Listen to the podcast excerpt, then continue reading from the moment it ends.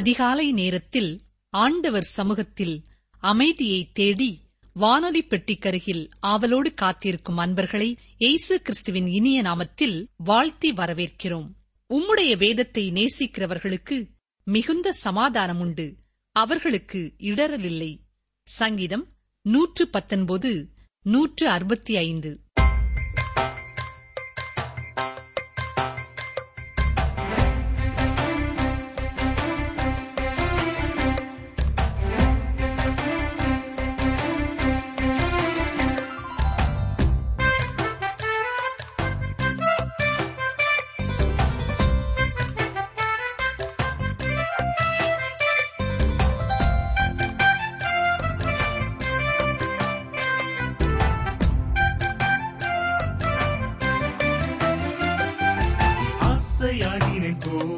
உனக்கானந்த ஸ்தோத்திரம் தேவே.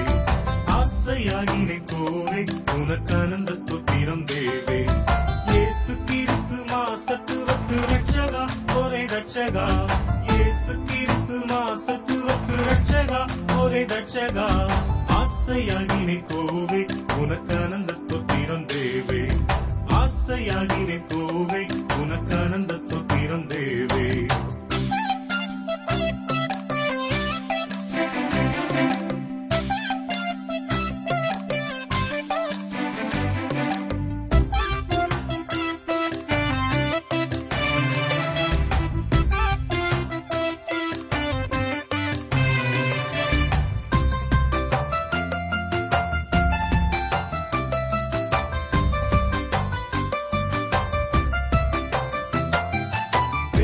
ஞான பத்து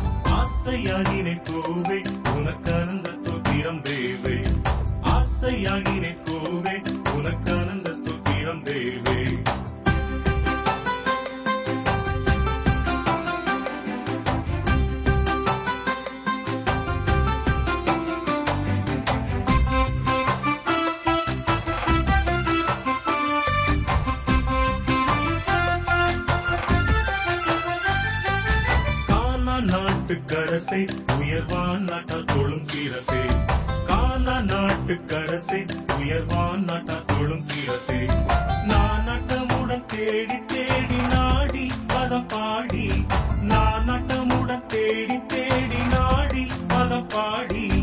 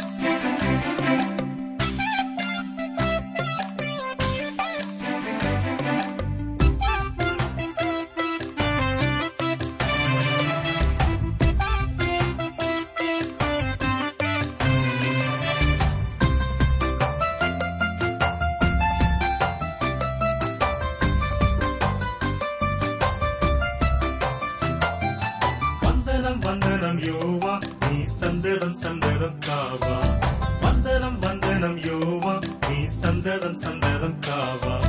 விந்தையாய் உனை பணிந்தேன் சத்யவேதா பேசுநாதா விந்தையாய் உனை பணிந்தேன் சத்யவேதா பேசுநாதா ஆசையாய் நினைக்கோ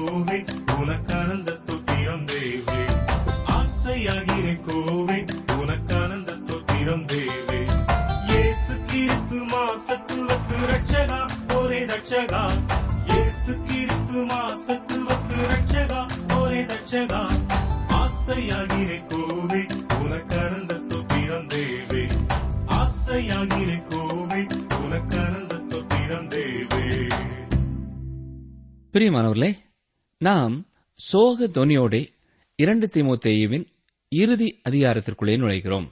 அப்போ பவுல் தீமோத்தேயுவிற்கு தன்னுடைய கடைசி நாட்களை குறித்த குறிப்புகளை தனது கடைசி நாட்களிலே கொடுக்கிறார்.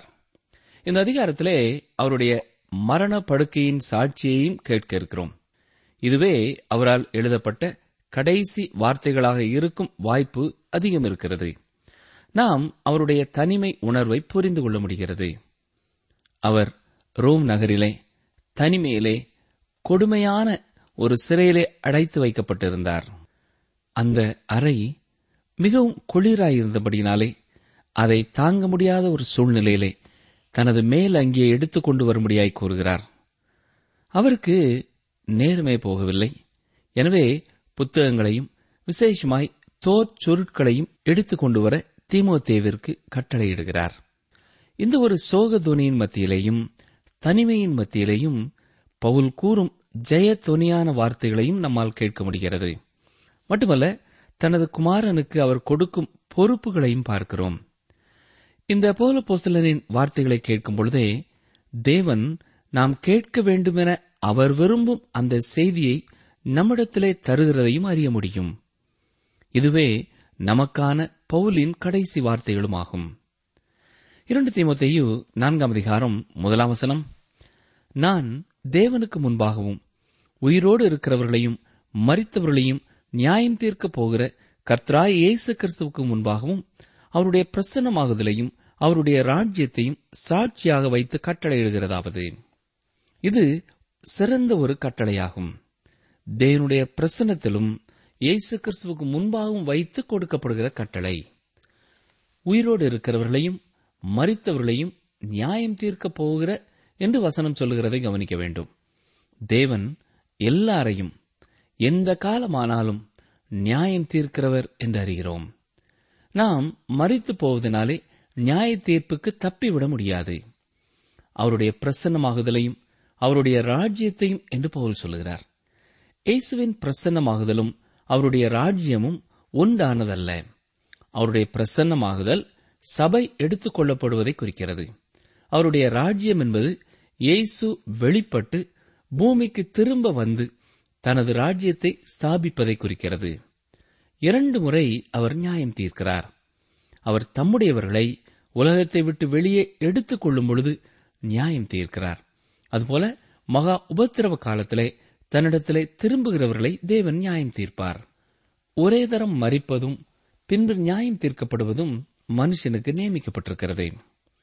நாம் அவருடைய பலனை பெறுவதற்கு தகுதியுள்ளவர்களா இல்லையா என்பதை நம்முடைய வாழ்க்கையிலே அவர் சோதித்து பார்ப்பார். அப்போ பவுல் தீமோத்தேயுவை பார்த்து தீமோத்தேயுவை இந்த உண்மைகளின் அடிப்படையில் நீ தேவனுக்கு முன்பாக நின்று நியாயம் தீர்க்கப்பட போகிறாய் ஆகவே நீ இவற்றையெல்லாம் செய்ய வேண்டும் என்று பவுல் சில அறிவுரைகளை கூறுகிறார். அவை அன்று தீமோத்தேவிற்கு மட்டுமல்ல இன்று வாழும் நமக்கும் பொருத்தமானவைகளாய் இருக்கின்றன. அப்போ சாய் பவுலின் வாயினாலே கூறிய அதே காரியங்களையே தேவன் உங்களுக்கும் எனக்கும் இப்பொழுது சொல்லப் போகிறார். கவனியங்கள் வாசிக்கிறேன். இரண்டு தீமோத்தேயு நாலாம் அதிகாரம் இரண்டாம் வசனம். சமயம் வாய்த்தாலும் வாய்க்காவிட்டாலும் ஜாக்கிரதையாய் திருவசனத்தை பிரசங்கம் பண்ணு. எல்லா நீடிய சாந்தத்தோடும் உபதேசத்தோடும் கண்டனம் பண்ணி கடிந்து கொண்டு புத்தி சொல்லு. திருவசனத்தை பிரசங்கம் பண்ணு என்கிறார். அதாவது தேவனுடைய வார்த்தையை அருவி. தேவனுடைய வார்த்தையை மற்றவர்களுக்கு கொடு. இது ஒரு குறிக்கோளை போன்றது. இதற்கு மக்கள் பதிலளிக்க வேண்டியது அவசியம். இரண்டாம் உலகப் போரிலே பேர்ல் ஹார்பரை நினைத்துக் கொள்ளுங்கள் என்று கூறப்பட்டது.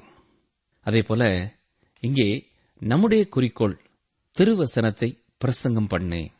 அடுத்ததாக சமயம் வாய்த்தாலும் வாய்க்காவிட்டாலும் என்று கூறுகிறார்.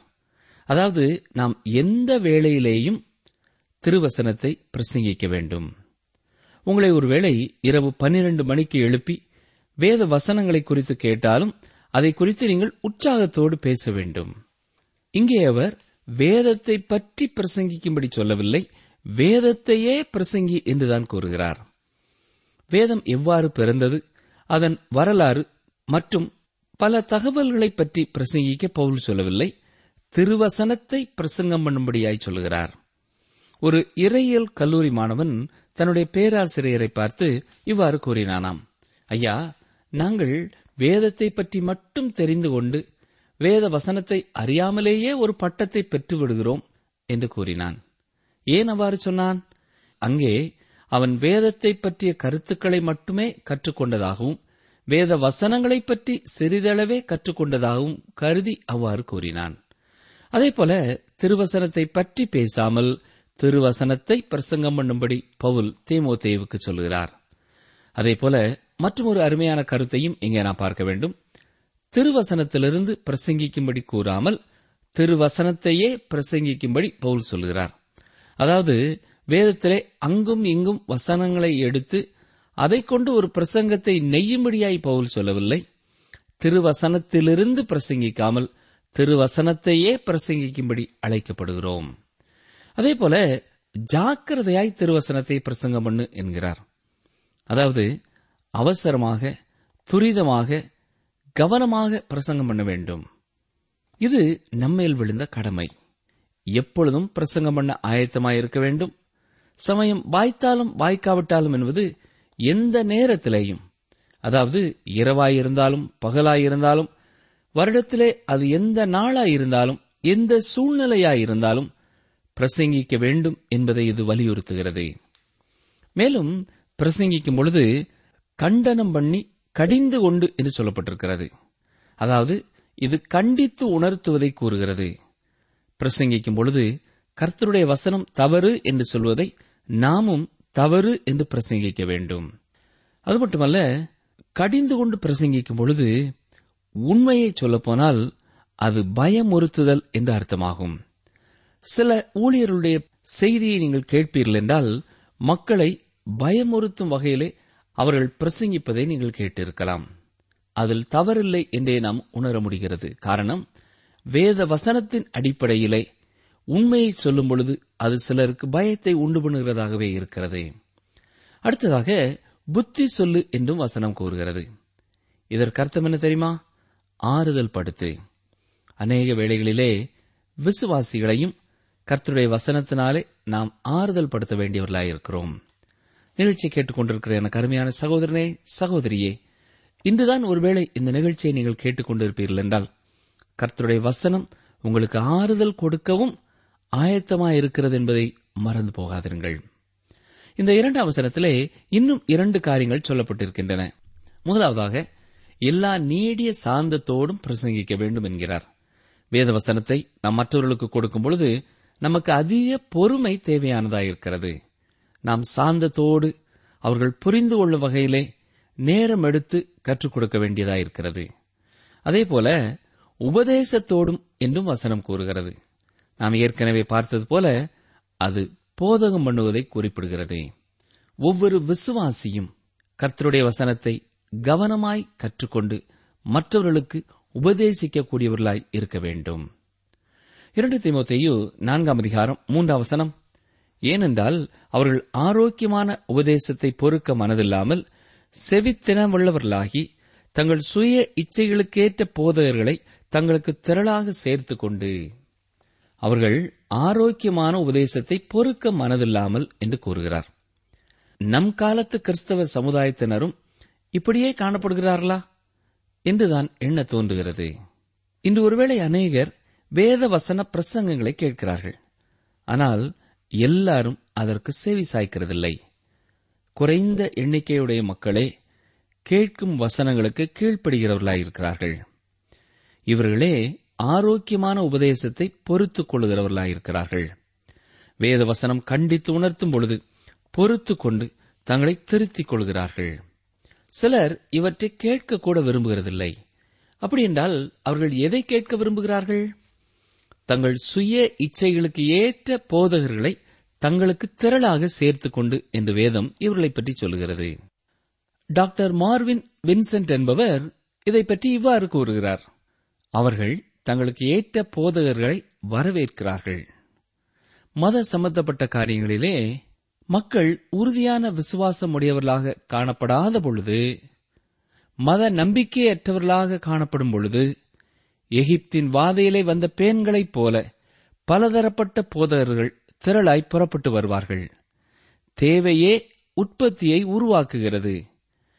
கேட்கிறவர்கள்தான் தங்களுடைய போதகர்களை உருவாக்குகிறார்கள். மேலும் அழைக்கிறார்கள். மக்கள் கண்டுக்குட்டியை வணங்க விரும்புவார்களானால் கண்டுக்குட்டியை உருவாக்கும் ஊழியங்கள் தயாராய் கிடைக்கும் என்கிறார்.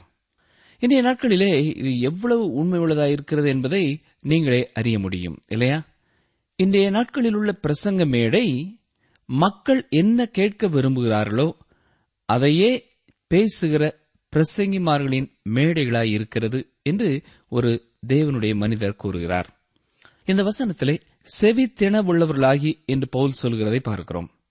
ஒரு தேவ மனிதர் இதை பற்றி கூறும்பொழுது சிலர் பிரசங்கத்தை கேட்கத்தான் வருகிறார்களே ஒழிய கற்றுக்கொள்ள வருகிறதில்லை. இவ்வாறு நாம் ஒரு இசை நிகழ்ச்சிக்கு நேர போக்கிற்காக சென்று கேட்டு மகிழ்ந்து வருகிறோமோ அதே போலத்தான் இவர்களும் பிரசங்கங்களை கேட்க வருகிறார்கள் என்று கூறுகிறார்.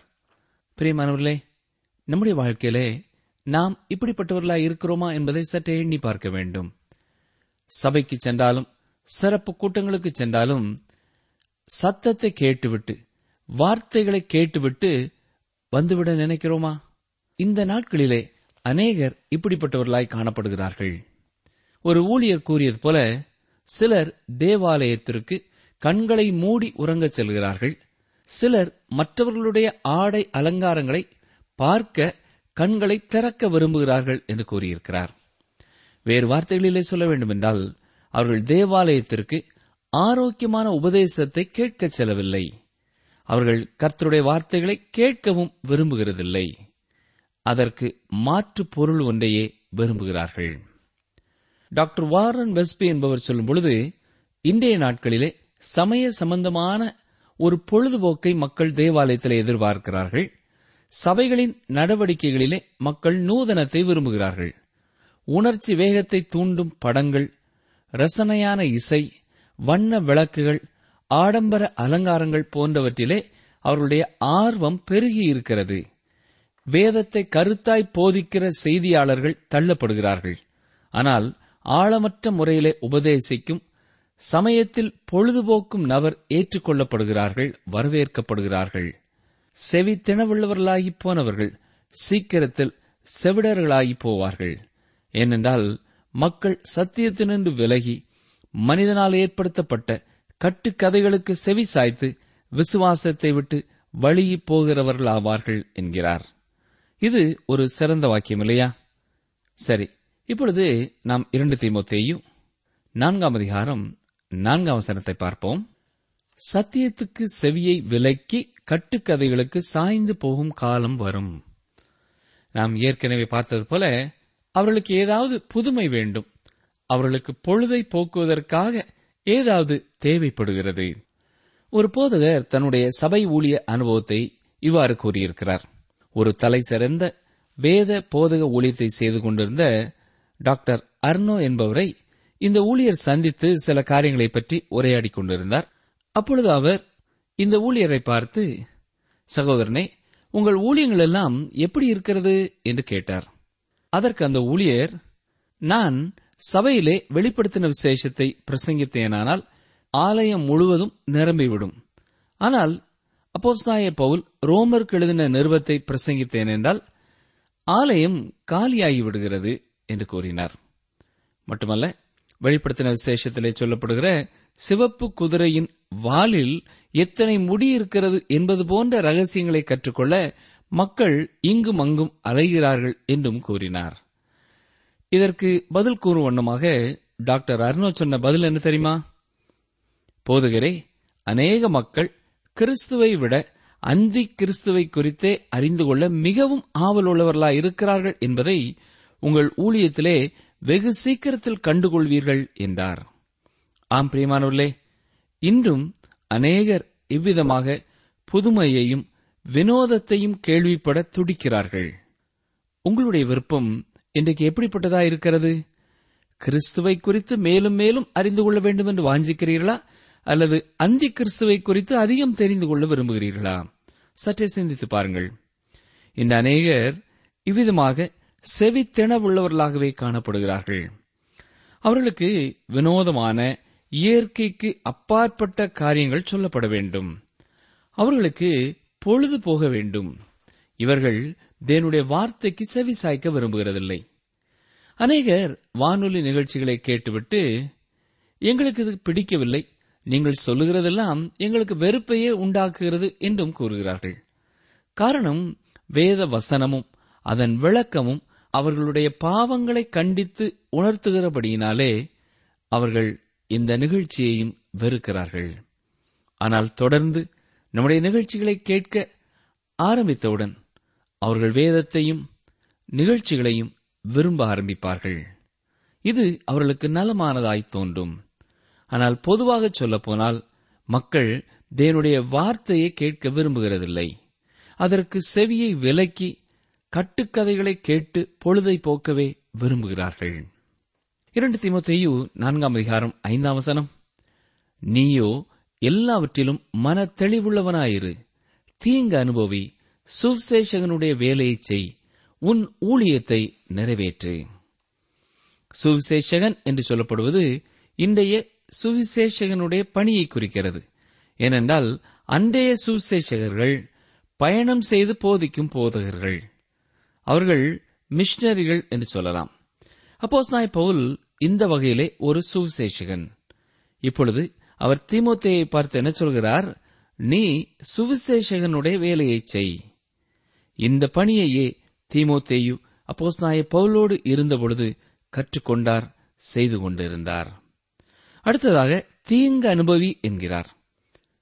தேவனுடைய வார்த்தையை பிரசங்கிப்பதற்காக அவர் பின்னாட்களிலே தீங்கு அனுபவிக்க வேண்டியது இருக்கும் என்று எச்சரிக்கிறார். அடுத்து வருகிற வசனங்களிலே நாம் மிகவும் முக்கியமான ஒரு வேத பகுதிக்கு வருகிறோம். அப்போஸ் நாய பவுல் தன் கல்லறையின் மீது எழுதுவதற்கான வார்த்தைகளை அவரே எழுதி கொடுக்கிறார். கவனியங்கள் வாசிக்கிறேன். இரண்டு தீமோத்தேயு நான்காம் அதிகாரம் ஆறாம் வசனம். ஏனென்றால் நான் இப்பொழுதே பான பலியாக வார்க்கப்பட்டு போகிறேன். நான் தேகத்தை விட்டு பிரியும் காலம் வந்தது. நான் இப்பொழுதே பானபலியாக வார்க்கப்பட்டு போகிறேன் என்கிறார். ரோம் நாட்டிலே சிரச்சேதம் பண்ணுகிற இடத்தை நீங்கள் பார்த்தீர்கள் என்றால் உங்களுக்கு ஒரு வாரம் தூக்கம் வராது. அது மிகவும் பயங்கரமான ஒரு காட்சியாகும். தலையை துண்டிக்கும் கருவியின் மீது தலையை வைத்துக் கொண்டு ரோம போர்ச்சேவகன் ஒருவன் கூர்மையான பட்டயத்தைக் கொண்டு தலையை துண்டிக்கும் வரை ஒருவன் காத்திருப்பது மிகவும் கொடியதாகும். அவ்வாறு போர் சேவகன் ஓங்கி தலையை துண்டிக்கும் பொழுது தலை ஒரு பக்கம் உடல் ஒரு பக்கம் துண்டாகிவிடும். ஆகவே பவுல் தேமோத்தேவிற்கு சொல்கிறார் நீ அதை பார்த்தாயானால் உன்னால் சகிக்க முடியாது. எனக்கு அது ஒரு பலிபீடம் போல காணப்படுகிறது. நான் அதிலே பான பலியாக வார்க்கப்படப் போகிறேன் என்கிறார். அப்போ சாய பவுல் இதே உருவகத்தை பிலிப்பியர் இரண்டாம் அதிகாரம் பதினேழாம் வசனத்திலே ஏற்கனவே பயன்படுத்தியிருக்கிறார். அவர் முதல் முதலாவதாக கைது செய்யப்படும் பொழுது அவர் மரணத்தை சந்தித்து விடுவார் என்றே எண்ணினார். அந்த வசனத்தை வாசிக்கிறேன் சற்றே கவனியுங்கள். மேலும் உங்கள் விசுவாசமாகிய பலியின் மேலும் ஊழியத்தின் மேலும் நான் வார்க்கப்பட்டு போனாலும் நான் மகிழ்ந்து உங்கள் அனைவரோடும் கூட சந்தோஷப்படுவேன் என்கிறார். அப்போ சாய் பவுல் தன்னுடைய வாழ்க்கையை பான பலியாக ஊற்றிவிட விரும்பினார். ஆகவே இப்பொழுது வாழ்க்கையின் இறுதி பகுதிக்கு வந்துவிட்ட அவர் பான பலியாக வார்க்கப்பட போகிறேன் என்று தைரியத்தோடு மகிழ்ச்சியோடு கூறுகிறார். நிகழ்ச்சியை கேட்டுக்கொண்டிருந்த எனக்கு அருமையான சகோதரனே சகோதரியே தனது வாழ்க்கையின் இறுதி காலகட்டத்திலே தான் இருக்கிறேன் என்பதை அப்போஸ்நாய பவுல் அறிந்தாலும் தனது அருமையான ஊழியக்கார சகோதரனுக்கு கூற வேண்டிய சத்தியங்களை கூறுவதிலே குறைபடவில்லை.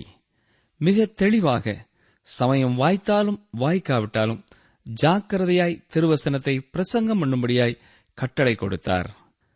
சாந்தத்தோடும் நீடிய பொறுமையோடும் உபதேசத்தோடும் கண்டனம் பண்ணி கடிந்து கொண்டு போதகம் பண்ண கோரினார். என்னை கேட்டுக்கொண்டிருக்கிற அருமையான சகோதரனே நீங்கள் ஒரு முழு நேர ஊழியத்திலே இருப்பீர்கள் என்றால் வசனத்தை மற்றவர்களுக்கு போதிக்கும் ஊழியத்திலே இருப்பீர்கள் என்று சொன்னால் கர்த்தர் கூறுகிறதை தைரியமாய் நீங்கள் கூறுங்கள். கடிந்து கொள்ள வேண்டிய இடத்திலே மக்களுடைய பாவங்களை குறித்து தைரியமாய் கடிந்து கொள்ளுங்கள் புத்தி சொல்லுங்கள். ஏனென்றால் இந்நாட்களிலே மக்கள் ஆரோக்கியமான உபதேசத்தை பொறுத்துக்கொள்ள மனதில்லாமல் மனதில்லாமல் செவித்திணவுள்ளவர்களாக. தங்களுக்கு விருப்பமான போதனைகளை செய்யும் போதகர்களையே அடிக்கடி அழைக்கிறவர்களாயிருக்கிறார்கள். ஆனால் சத்தியத்திற்கு செவியை விளக்குகிறவர்களுக்கு கட்டுக்கதைகளுக்கு சாய்ந்து போகும் மக்களுக்கு மிக தெளிவாக சத்தியத்தை பிரசங்கியுங்கள். ஆனால் உங்கள் தனிப்பட்ட வாழ்க்கையிலே நீங்கள் மன தெளிவுள்ளவர்களாயிருங்கள். தீங்கு அனுபவிக்க நேரிடும் பொழுது கர்த்தர் உங்களோடு இருக்கிறார் என்ற தைரியத்தோடு அவருடைய பலத்தினாலே தீங்கை தாண்டி செல்லுங்கள். சுசேஷகருடைய வேலையை எப்பொழுதும் செய்யுங்கள். ஏனென்றால் நாட்கள் பொல்லாதவைகளாய் இருக்கின்றன. காலத்தை பிரயோஜனப்படுத்திக் கொள்ள நம்மை நாமே ஒருமுறை கூட அர்ப்பணிப்போமா? ஜெபம் செய்வோம். நேசிக்கிற அன்பின் ஆண்டவரே எங்கள் வாழ்க்கையிலே நாங்கள் உண்மை அறிந்து கொள்ள எங்களுக்கு உதவி செய்தீர். உமக்கு நன்றி செலுத்துகிறோம்.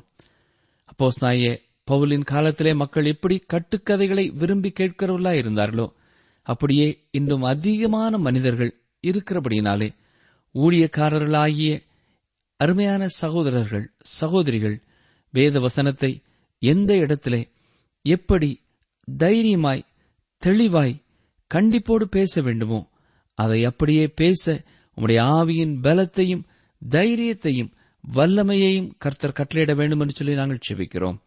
யாராவது செவித்தெனவுள்ளவர்களாக தங்களுக்கு விருப்பமான காரியங்களை மட்டும் கேட்கும் மனப்போக்கம் உள்ளவர்களாய் இந்த வார்த்தைகளை கேட்டுக்கொண்டிருப்பார்கள் என்றால் நீர் அவர்களோடும் பேசும் வேதவசனத்தை பூரணமாய் கற்றுக்கொள்ள விரும்பி கற்றுக்கொள்ளவும் வாழ்க்கையிலே உமக்குள்ளே வளரவும் சத்தியத்தை அறிகிற அறிவிலே விருத்தியடையவும் கர்த்தர் அவர்களுக்கு கிருவை செய்ய வேண்டும் என்று கேட்கிறோம்.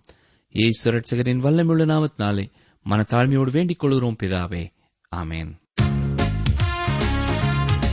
அன்பர்களே இன்றைய நிகழ்ச்சியை இத்துடன் நிறைவு செய்கிறோம். நீங்கள் உங்கள் கருத்துக்களை எங்களுக்கு எழுத வேண்டிய முகவரி வேத ஆராய்ச்சி டிரான்ஸ்வர் ரேடியோ தபால் பெட்டி எண் நூற்று முப்பத்தி நான்கு திருநெல்வேலி இரண்டு தமிழ்நாடு. எங்கள் தொலைபேசி எண்களை குறித்துக் கொள்ளுங்கள். ஒன்பது நான்கு நான்கு இரண்டு இரண்டு ஐந்து இரண்டு ஆறு இரண்டு ஏழு. மற்றும் ஒரு தொலைபேசி எண் ஒன்பது ஐந்து எட்டு ஐந்து நான்கு ஆறு பூஜ்ஜியம் நான்கு ஆறு பூஜ்ஜியம்.